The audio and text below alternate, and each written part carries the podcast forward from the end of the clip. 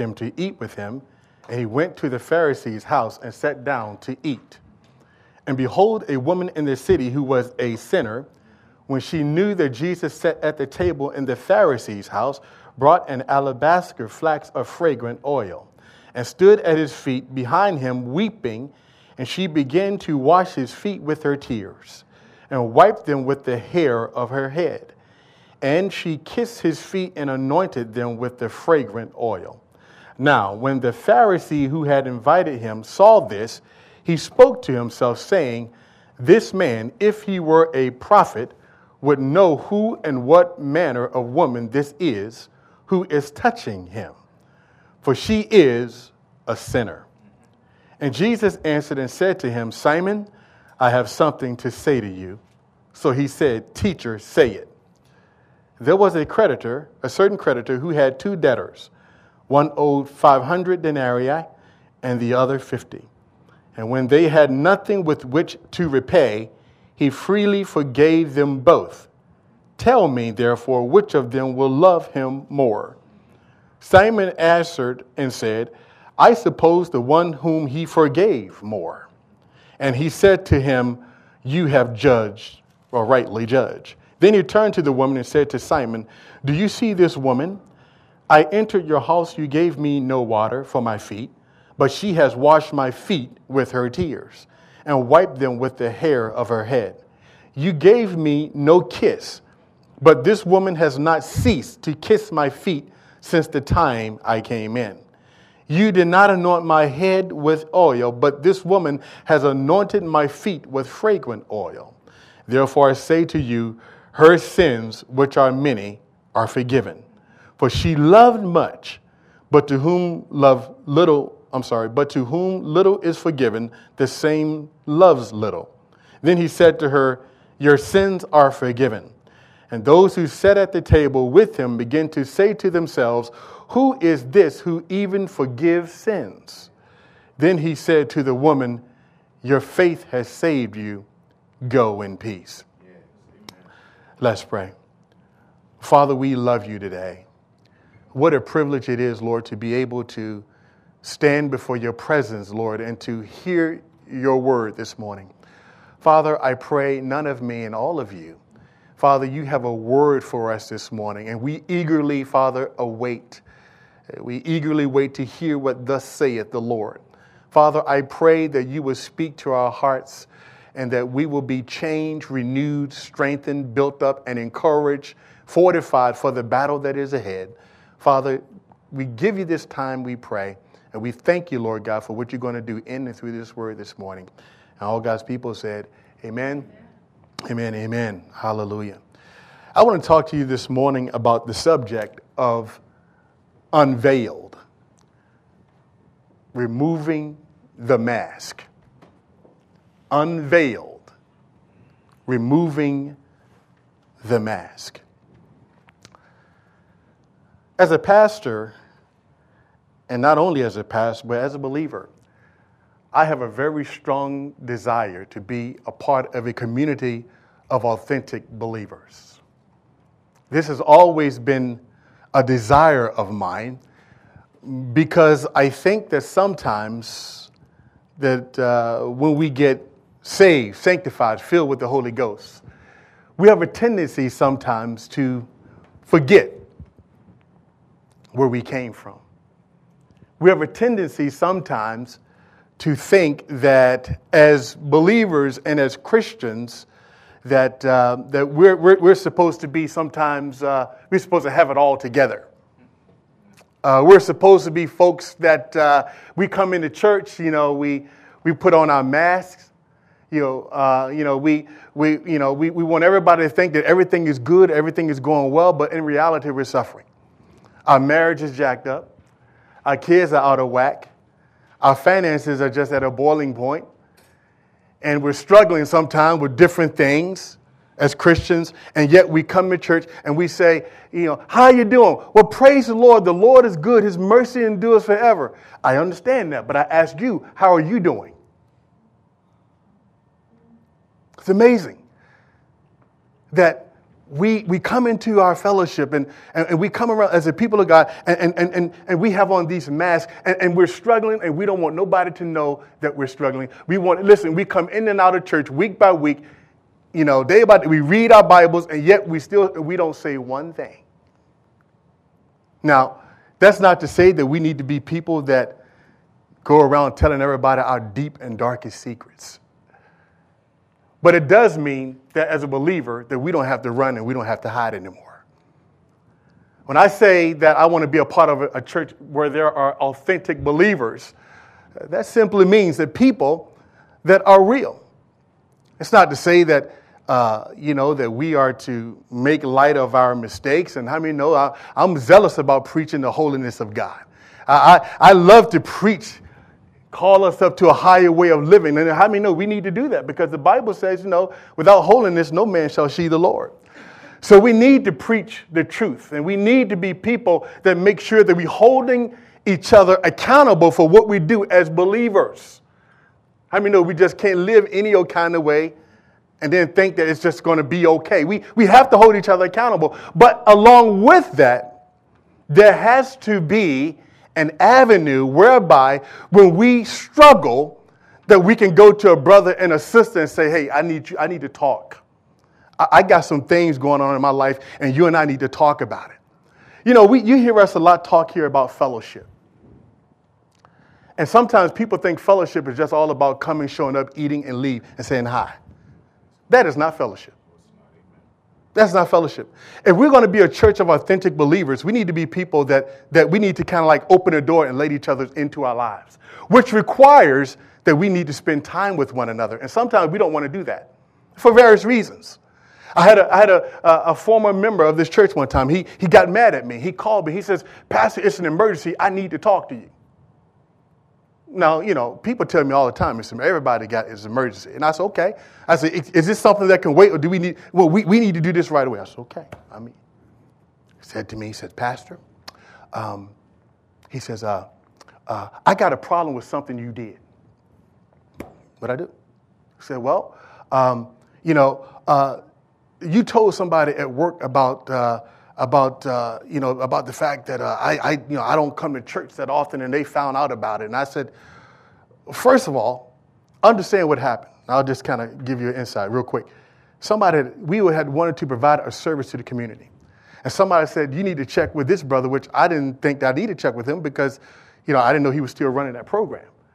So you know, I just said that, and they, they, said, well, you need, I said, well, I haven't seen him, I haven't talked to him, so I'm not really sure, you know, what's going on, because it'd been probably like a year or more, that I hadn't seen him, and never came to church. And, but what he was telling the folks on the job was, I go to church.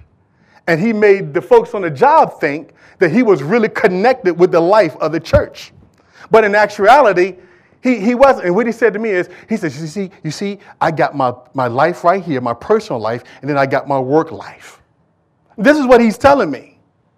I'm like, brother, I don't live that way. I'm sorry. I said, I am what I am. And what I am on the job is what I am at home. What you see right here, here's what you get. There's listen, my wife should my wife can go all up on my Facebook page there are no secrets. She got the passcode to my telephone. She can go. Listen, there's nothing about, there's no double standard here. I don't, how many know it takes, it's a lot more work to try to live that way. No, I am what I am. And, and what he was saying is, I got a mask when I go to work. And in actuality, he wasn't living. He wanted people to think that he was at a certain place when in actuality, he really wasn't there. And you say, but Pastor, I would never do that. But sometimes we do it in the church, don't we? We walk in and we want people to think that we're here. But in actuality, we're really not. We, we, we're really not. I mean, we're, you know, actually, really, Pastor, I'm really struggling. I mean, I got this sin problem. I got an addiction that I'm really struggling with. And, and nobody knows about it, but, but I praise the Lord. I say, Hallelujah. Thank you, Jesus. But when we come into the community of believers, if we're going to be healthy, how many know we got to be honest with each other? We got to sit down and talk. That when we have these moments of fellowship, that there need to be this thing in us whereby, whereby, listen, watch this, that there's a freedom in the ministry, in the church, among the people of God, and we call it a grace culture. that whereby when folks are struggling with different things, that they feel free to come and say, you know what, I, I got this problem, and we don't go, oh, gosh, how dare you? I, thought you were. Because people need to feel like that they can walk into the community of believers. We need to feel like that if I got some issues, that there are people that's going to love me and encourage me to it. Now, that's not to say that we don't deal with sin and we don't call sin out. For those of us who, who are who love to, to talk about, you know, uh, people's sin and unrighteousness, let me tell you something. God's grace, God's grace is the reason why any of us can sit here today and look as good as you look. Nobody in here is above sin. Nobody in here got it all together. Because if you did, then Christ died for nothing.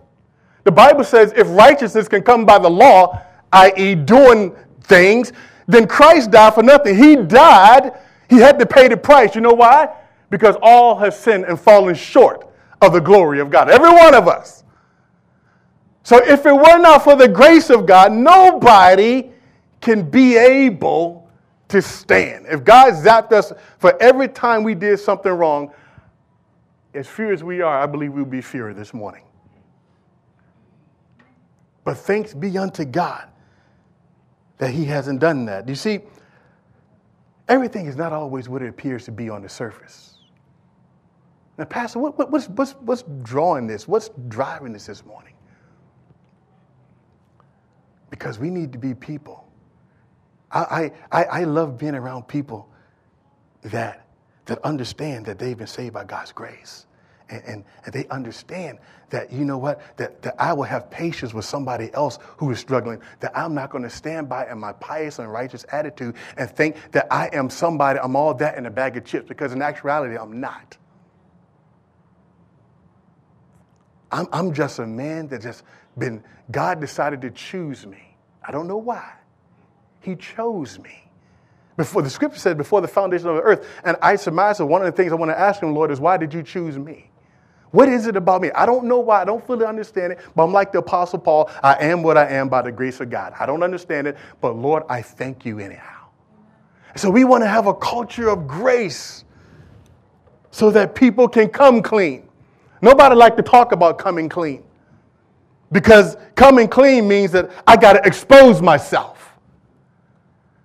That when we come clean with one another, I kind of let my guard down. You just might take advantage of me. So, what do we do?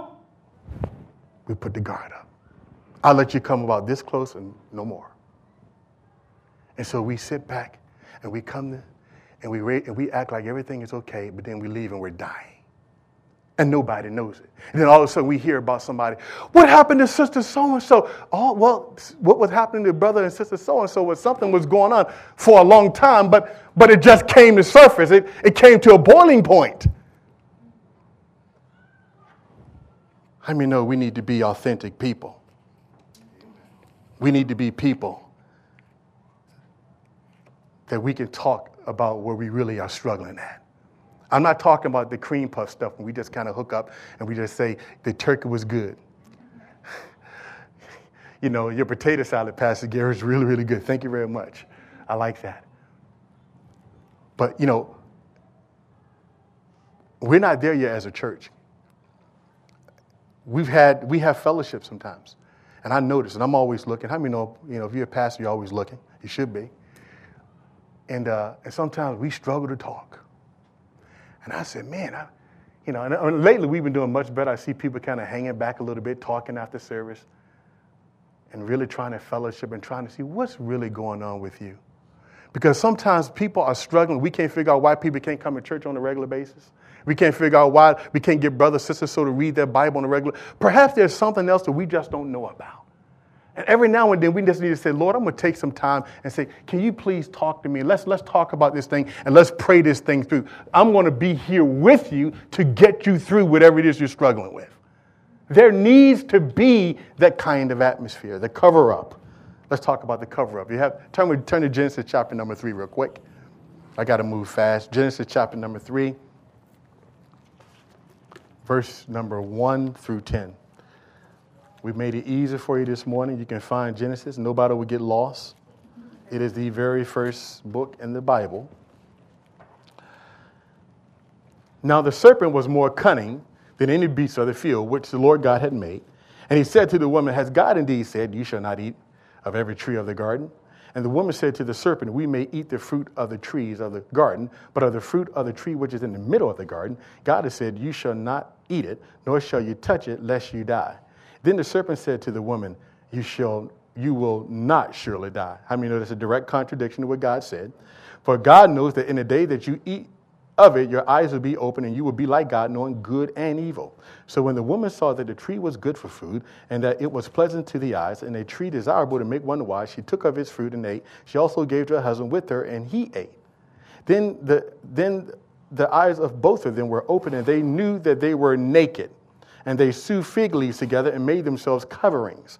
And they heard the sound of the Lord God walking in the garden in the cool of the day. And Adam and his wife hid themselves from the presence of the Lord God among the trees of the garden. Then the Lord called to Adam and said to him, Where are you? Then he said, I heard your voice in the garden, and I was afraid because I was naked, and I hid myself.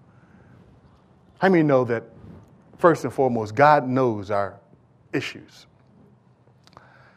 The Bible says in Hebrews 4:13, and there is no creature hidden from his sight, but all things are naked and open to the eyes of him to whom we must give an account. How many know God sees everything? Amen. I never try to waste my time trying to hide stuff from folk. You know what? Because God already sees it. He says what's done in the dark will be manifest at some point in the light. And so God sees. It's, a, it's amazing. Sometimes we act like God don't see what's happening. But God knows, God knows what we think before it even comes into our mind, the scripture says. He knows the problems, He knows our attitude, He knows our motives, He knows everything there is to know about us.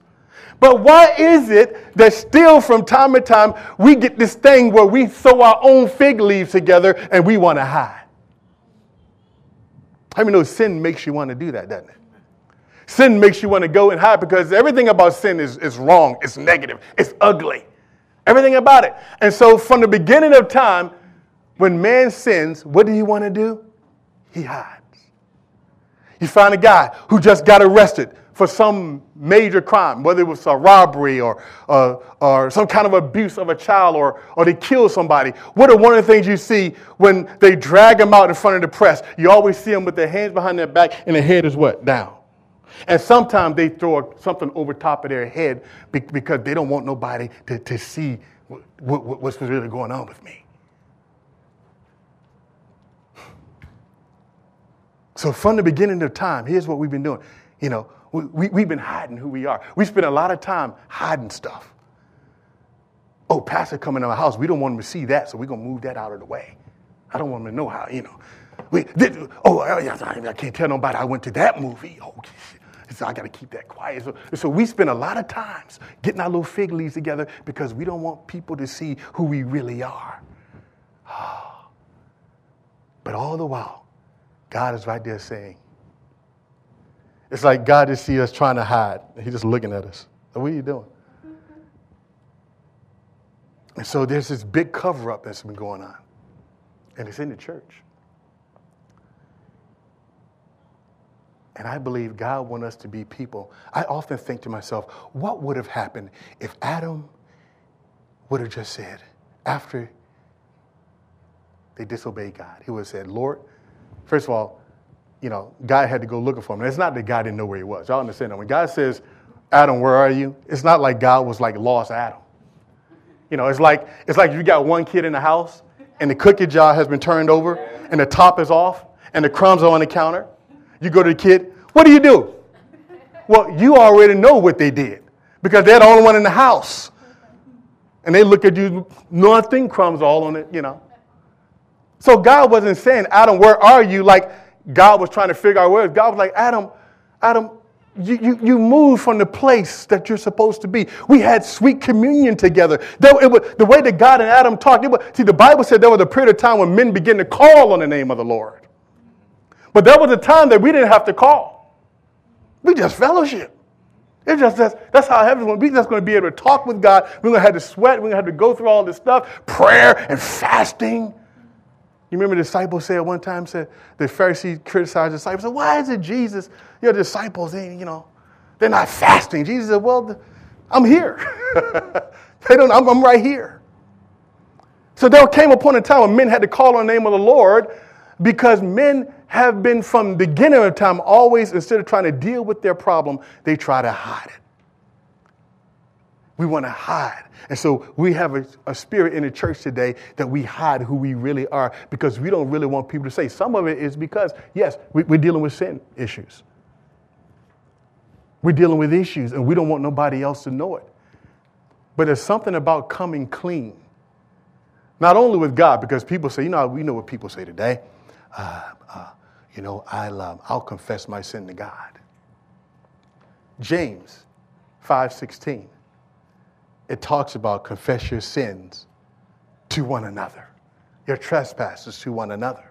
Not just to God. There it is right there. Confess your trespasses to one another and pray for one another that you may be healed.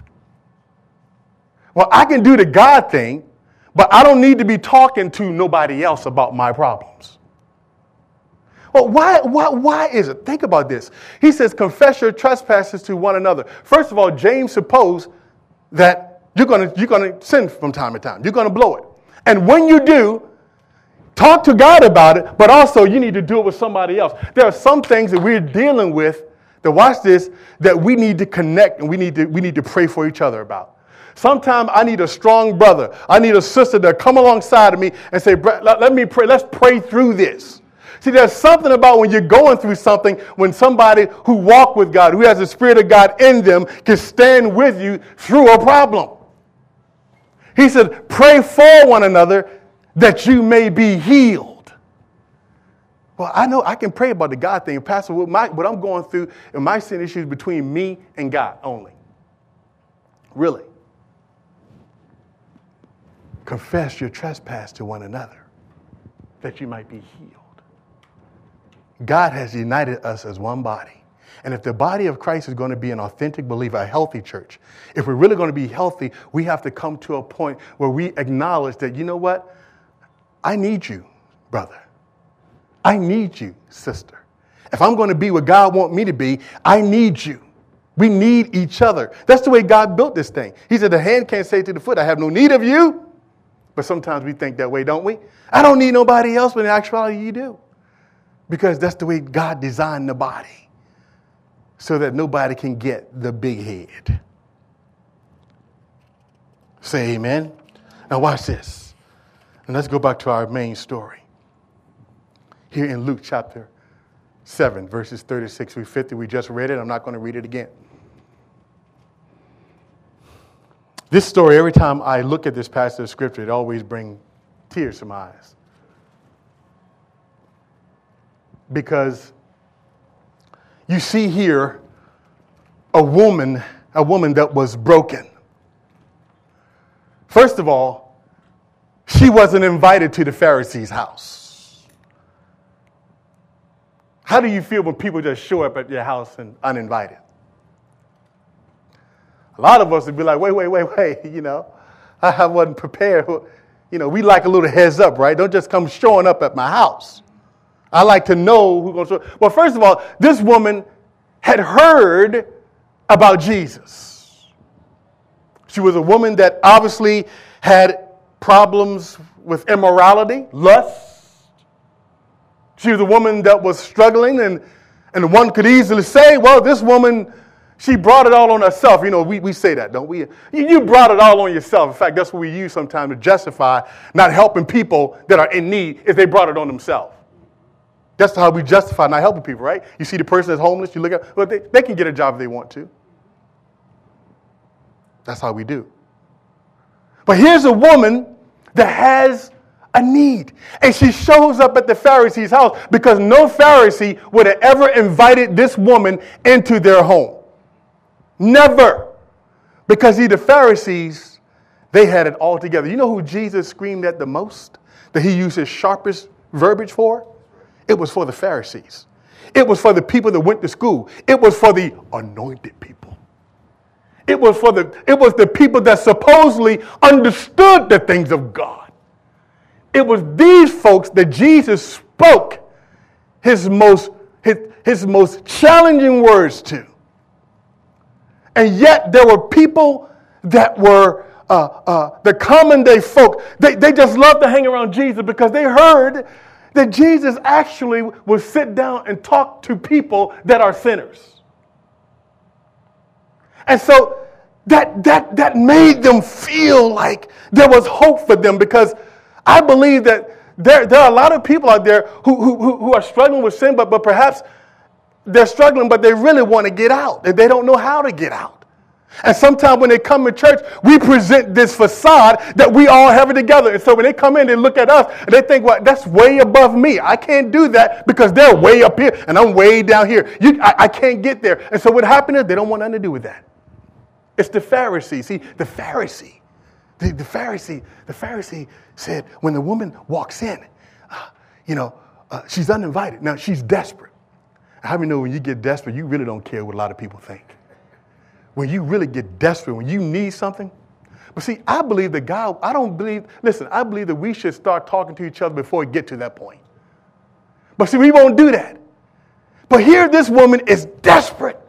She's thinking, you know, I've been a sinner all my life. And you know, I, I know I've been prostituting. I've been sleeping with everybody. I, you know, and every, every, every Pharisee and every religious person has basically told me there is no hope for me. I'm trapped in this sin. There's no out for me. I can never, ever be delivered. That's it for me. But she heard about Jesus. She heard that there was a man that would listen to her, that would talk with her, and that he hung out every now and then with sinners. He didn't sin, he hung out with them. He ate with them. And the Pharisees, oh, they couldn't stand that. That's like taboo. So this woman walks in. She is desperate. She has nowhere to turn. And for, not only did she come in uninvited, but she just bypassed the person who owned the crib, who owned the house. See, it's one thing to say, you show up at my house and then you don't invite me, then you don't even talk to me. She walks through the door. She don't even talk to the Pharisee. She goes straight to Jesus. Because you see, she knew. She knew what the Pharisee was all about. She knew there was no grace, there was no compassion, there was no mercy with the Pharisee. So I'm not going to talk to him because they think they got it all together. I, I can't, I, I, can't talk with him, but, but, but I'm going to, go straight to Jesus. So she bypasses the Pharisee. She goes right by him, right by him. And, and, and she, the scripture paints a picture that this woman is broken. She is broken. The Bible says that she was so hurt that she was in such pain, she was in such turmoil that she began to wet Jesus. She flooded his feet with her tears. This woman was in such pain. I mean, this woman was broken. She knew. I mean, no, she didn't need nobody to tell her how bad she was. She knew how, you know, and sometimes we got to understand that people don't always want to come to church. Watch this. They don't always need you to tell them how bad they are because they already know that. That's why they came. You hope? Because I already know I'm bad. But can you please help me get over this? I want to be better. Can you provide me an avenue so that I can be better instead of telling me how bad I am? I know I'm bad. I know I'm jacked up. I know I got issues. This woman didn't need no Pharisee to sit back and say, Well, you're a sinner. You, you, you did this. In fact, you would such and such. Like she, she didn't need that at that moment. And her tears said, Her tears said, tears said, I need help. I've been going every place and I thought that there was no hope for me. But I heard that you, you, you, Jesus, can help me. And do you know that that Pharisee, you would think that he would feel sorry for her. But you know what he said? He says, Jesus, you're supposed to be a man of God. You're supposed to be righteous. You're supposed to be a prophet. You're supposed to be anointed by God. and you let this woman put her hands on you, you cannot really be anointed. That's what the implication was. You can't really be anointed by God to let this woman touch you because you would know what kind of person this is.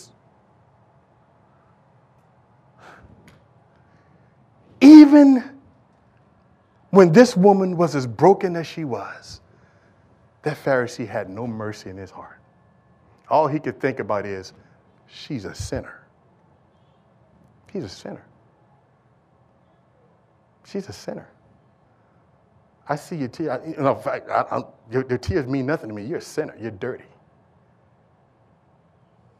And this woman flooded Jesus' feet with her tears so much so that she had to take her hairs because you can almost see the picture. She say, I'm sorry. It's like she's crying. She don't mean to wet him. She don't mean to mess him up like that. I really don't mean to do this. But she takes her hair. She just tries to dry him. She tries to like, I'm sorry. I'm sorry. I'm just, I got this is it. This is it for me. I got nowhere to go. Can you please help me? Can you please? Can you please help me? I got nowhere else to turn. Everybody's closed the door on me. Everybody's closed the door. I'm nasty. I'm, I, I, I've, overshot this thing. I've gone way in too deep. I don't got nothing else. I'm sorry. I don't mean to mess over you. Like, I don't mean to do that. But I'm sorry. I'm sorry. And all the Pharisee could do in his self righteousness is sit there and look at that woman and say, You're a sinner. And you know, there are people that walk through those doors that could be having the same kind of issues. And all we want to do is talk about what they did. Instead of saying, well, they came to church, just maybe. Maybe they can get a touch from Jesus and be set free and be delivered. We forget where we were. We forget that God had, to, you know, and, and for some of us, it took a while for us to be where we are today. But we forget. And, and, and some, something in us that tells us because I don't do what that sister do or that brother do, I'm just a little bit better because I don't do that. Nobody, nobody is really better. The Apostle Paul said, God came into the world to save sinners to which I'm chief. It's not my word. That's Apostle Paul said. Apostle Paul in Romans chapter number seven. You got that verse, Romans chapter seven? The Apostle Paul, I'm all over the place, but you know what? I'm just going to flow with the Spirit this morning. For we know that the law is in. Now, this is Paul. Paul is explaining what he has to struggle with. And we would think everybody in here would agree that the Apostle Paul was anointed. He wrote a third of the New Testament. The brother, the brother had it together. But Paul recognized that sin is always, he said, wherever I, every time I try to do right, evil is always there. Every day, Paul says, I got to beat my flesh every single day. I got to beat it down because the sin person in me always is trying to get the upper hand. He says, so I beat my flesh. Every day I have to beat it. But watch what he says. He said, for we know that the law is spiritual, but I am carnal, so under sin. For what I am doing, I do not understand. For what I will to do, that I do not practice. But what I hate, that I do. How many have ever done something you hated? You, you didn't want to do it. How did I do that? Why did I say that? I didn't mean that. I, I, why did I, how could I have done such a stupid thing? Sin. It's a sin nature. It's still there. You got to beat it down. He said, then I do what I will not to do. I, he said, I disagree. He said, I agree with the law that it is good.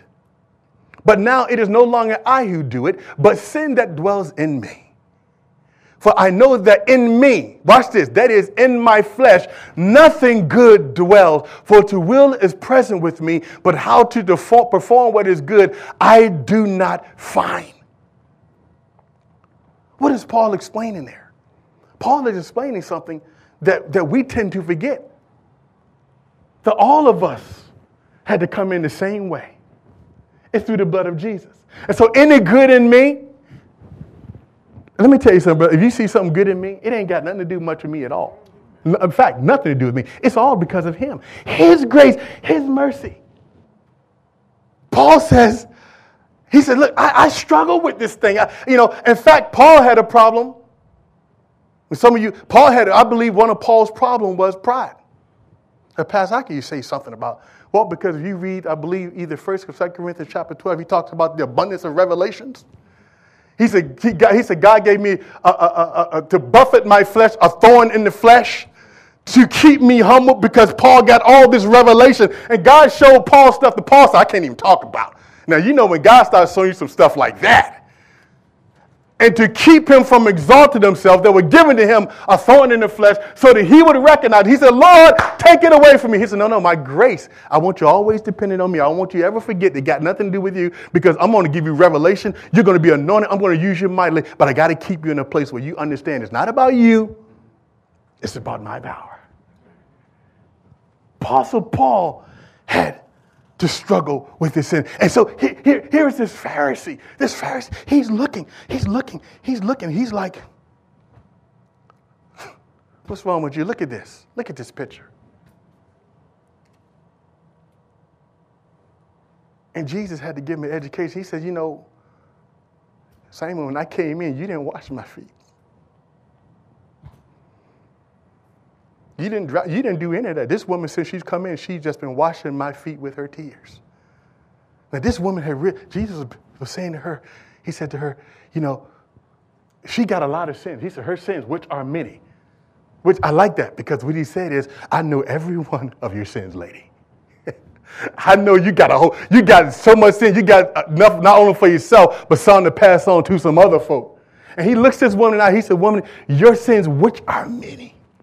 A whole lot that you've done. I forgive you. I forgive you.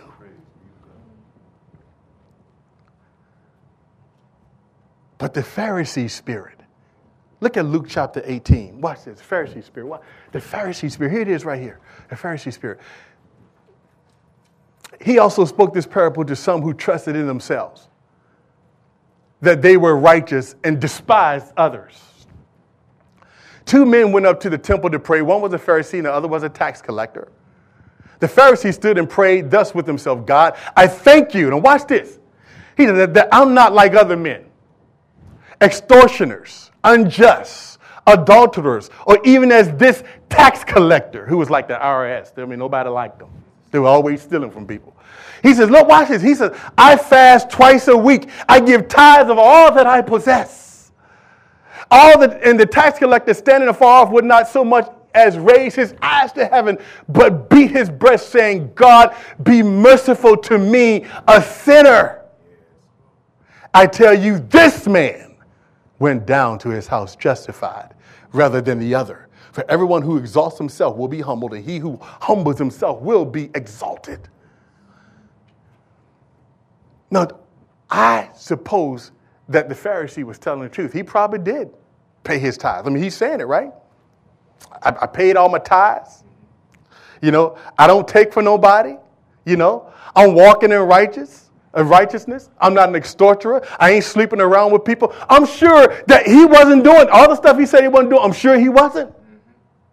Because he said it. So what was his issue? It was all about performance for him. It was self-righteousness. It was pride.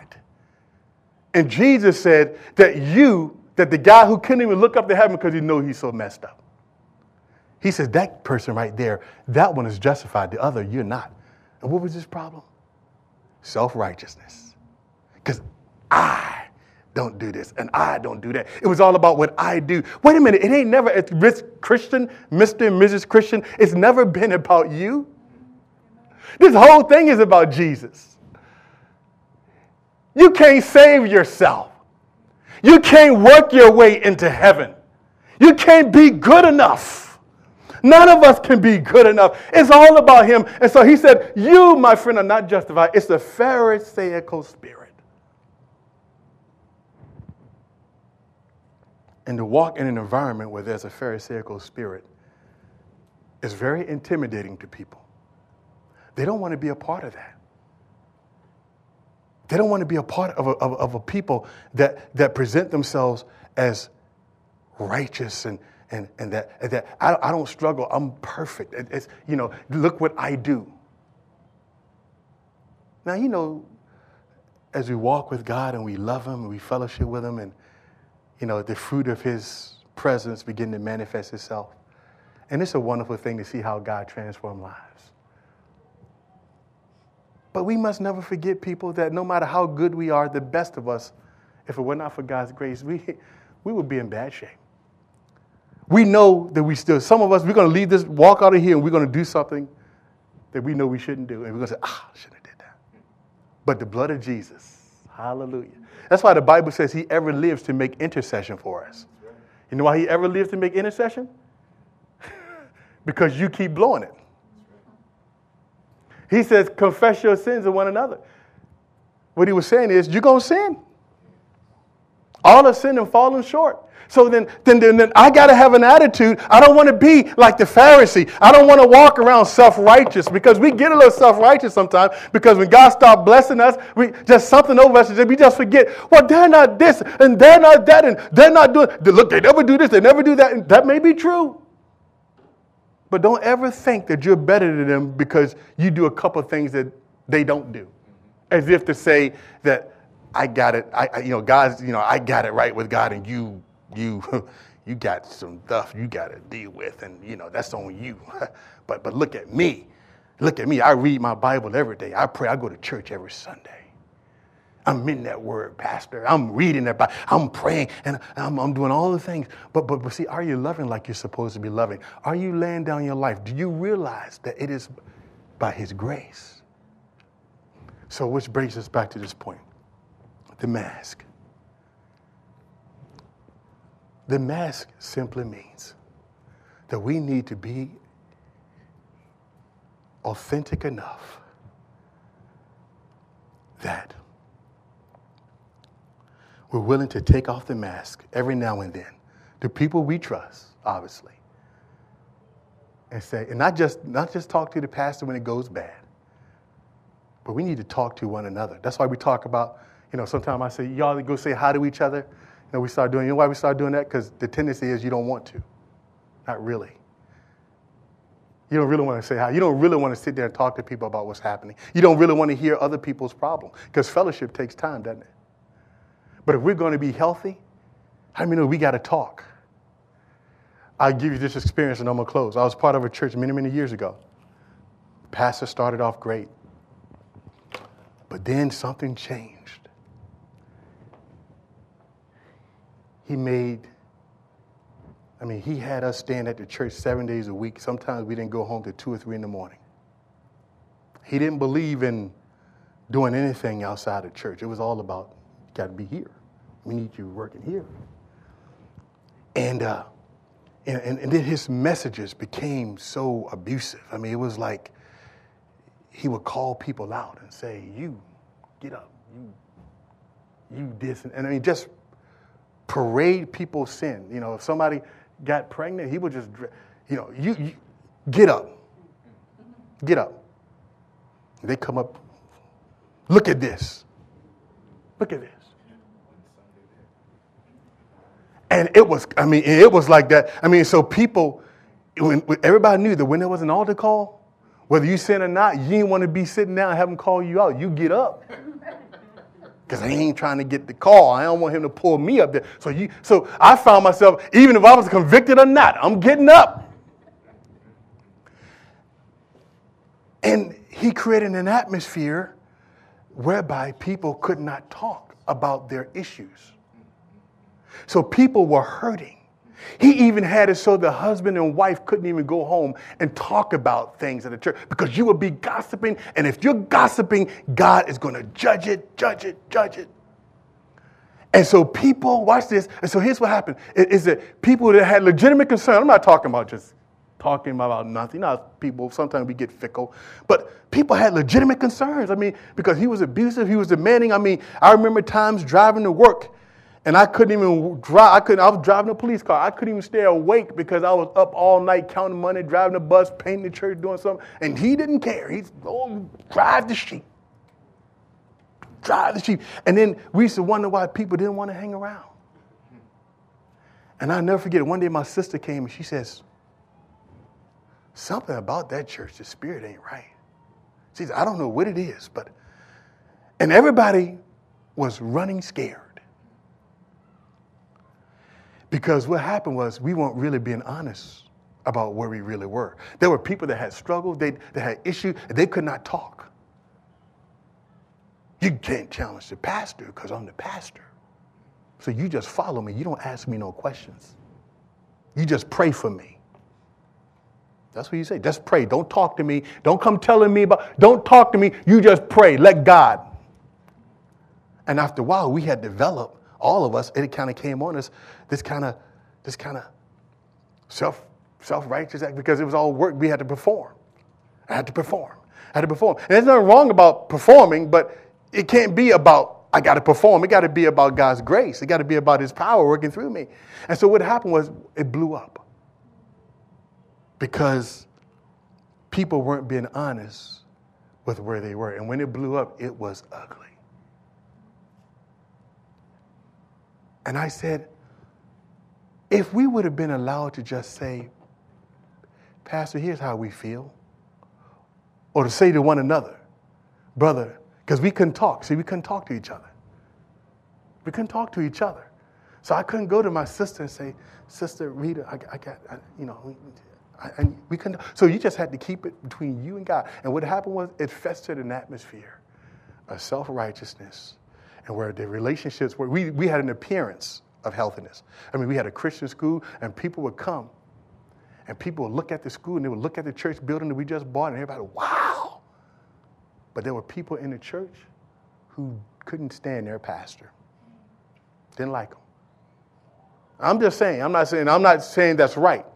I'm just saying they had issues because they could not talk.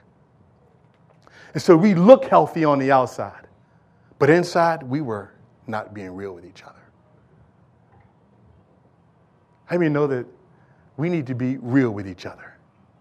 We need to be able to talk. Now, that's a protocol how we do everything, is it not? The Bible gives us, the Bible says if you got all against your brother, how many know the Bible says you need to go talk to your brother or your sister? If you got a problem, you got issues, you want, there's a way to go about doing it. We always got to be respectful to one another, and we always got to under, we always got to honor God's order. We're supposed to do that, and we always got to submit to one another and care for one another.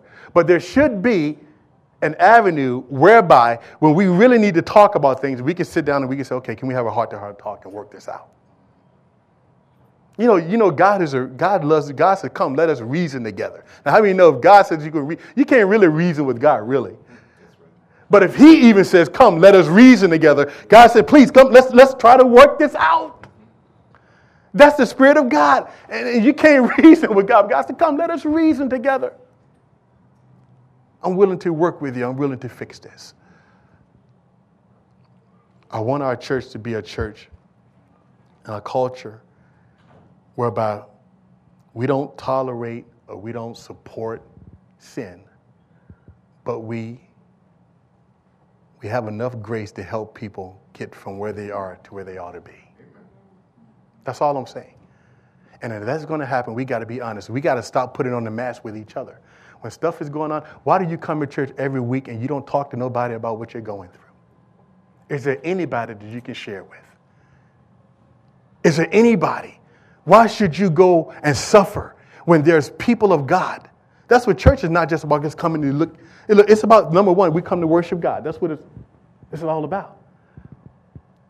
But sometimes it's hard to worship God when you're not healthy yourself. I'm just being, I'm being honest. Because I see it sometimes on your faces. I look out there and I can see people. And sometimes it may be because they don't like the song. I understand that. But sometimes, you know, they're just, they're just distant, far away because of what's been going on around. And they don't talk about it, they don't get it out, and they try to act, we try to act like it's all good, There ain't no problem, everything's good. And then you look up one day and say, What happened? Well, it really wasn't good. I don't want that to happen. I want us to be real with each other. Take off the mask. Let's stop pretending and let's, let's be honest. If we need to talk, if you got a problem with a brother or sister, then we need to talk about it, let's talk about it. If you got some issue that you're struggling with and you need help, humble yourself and say, hey, I need help. I don't know how to do this. It's okay. It's okay. That's the Spirit of Jesus. It's okay. Because if we don't do that, then we're kidding ourselves. We're not really a church that's really connected to each other. We're not really close to the way we need to be. We're, we're, we're, we're, playing games. We look well, but we're really not. And I'm not, I don't want to be a church that look good. I want to be good. I don't want, I'm not into fan. You notice we're not into great looks. I mean, we're pretty We try to do what we do with the spirit of excellence, but we're not into the, we're more into you as a person, more interested in you. And we want to have the kind of attitude, just like Jesus exuded toward this woman. Though, woman, your sins are many, God will forgive you. He can restore you. He can bring you hope. And you can get out of the situation that you're in. And you know what? I'm going to be right here to help you. I'm going to hear everything you got to say. I'm not going to look at you like you're some kind of a freak. I'm going to help you through it. I'm not going to go and take your sin and you confess to me and tell everybody else how nasty and how ugly you are. I'm going to work with you to get out of that because you came here because you want that. I, I believe you want to be free. We'll help you get there. Amen? Every eye is closed, every head is bowed.